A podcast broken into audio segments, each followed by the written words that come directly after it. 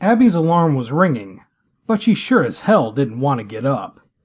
It was way too early for something as silly as getting up to take a shower and go to work. But, since it was her first day, she decided she didn't want to start out being late and drug herself into the bathroom. She started the shower running, then plopped down on the toilet to pee. After a quick and hot shower, she felt a lot better and started to get dressed and put her makeup on. She glanced over at the clock and saw she was right on schedule for getting to the new job on time. After getting fired at the ice cream shop a month ago for getting in a food fight, she was pretty desperate for a job. She had known that finding a new place to work would be hard. Times were tough right now, but never in her life would she have figured that she'd be working at the Washington Museum of Science and Industry. She would be the cashier at the gift shop Tuesdays through Saturdays, bright and early every morning. Abby had gone on a school field trip there when she was a child, and remembered how much fun she had playing with the science exhibits. Those typically were not her bag, and now she was a young woman of twenty-two, her taste had moved on to men, hot men in particular. Abby felt happy that she wouldn't have so many temptations working at the museum.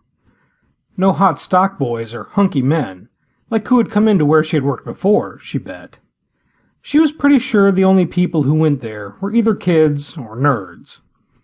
Since she had some experience running a cash register, she should fit right in at the gift shop. Once dressed, she took a moment to make sure she looked presentable in the mirror.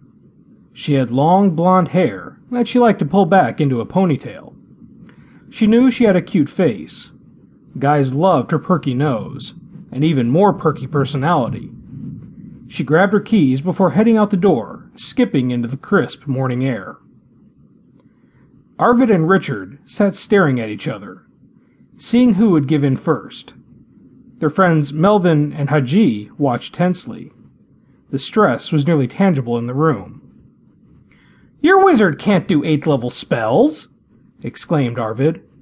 Their weekly game of mazes and monsters always ended up being more of a fight in real life than it did in the game. "Yes, he can," said Richard loftily. "He has a dual-enchanted pair of boots that boost him to level eight. Heck, I bet those boots would get him up to level nine if you gave him a good polish." Both Haji and Melvin laughed at that, knowing that Richard had won the argument before it had ever really gotten going. The four men sat around a card table that they had set up in the basement of the Science Museum for the role-playing game. Arvid was the leader of their little group and had brought them all together. Not just for the game, but for friendship, too.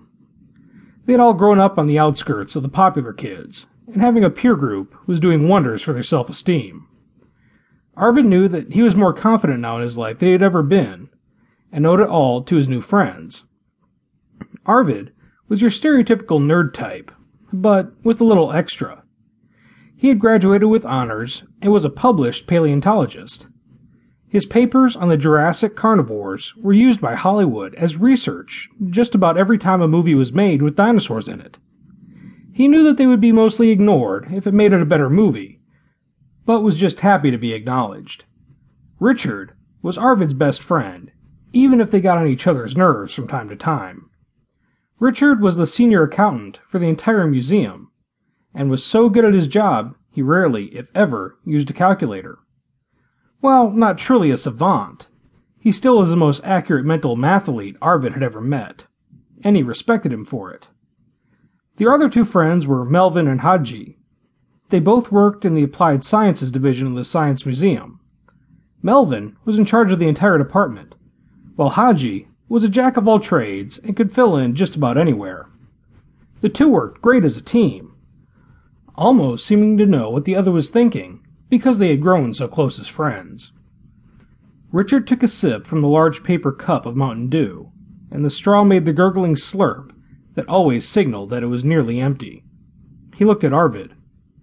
"I believe it's your turn to do the snack run," he said. Arvid knew better to argue, and Richard continued.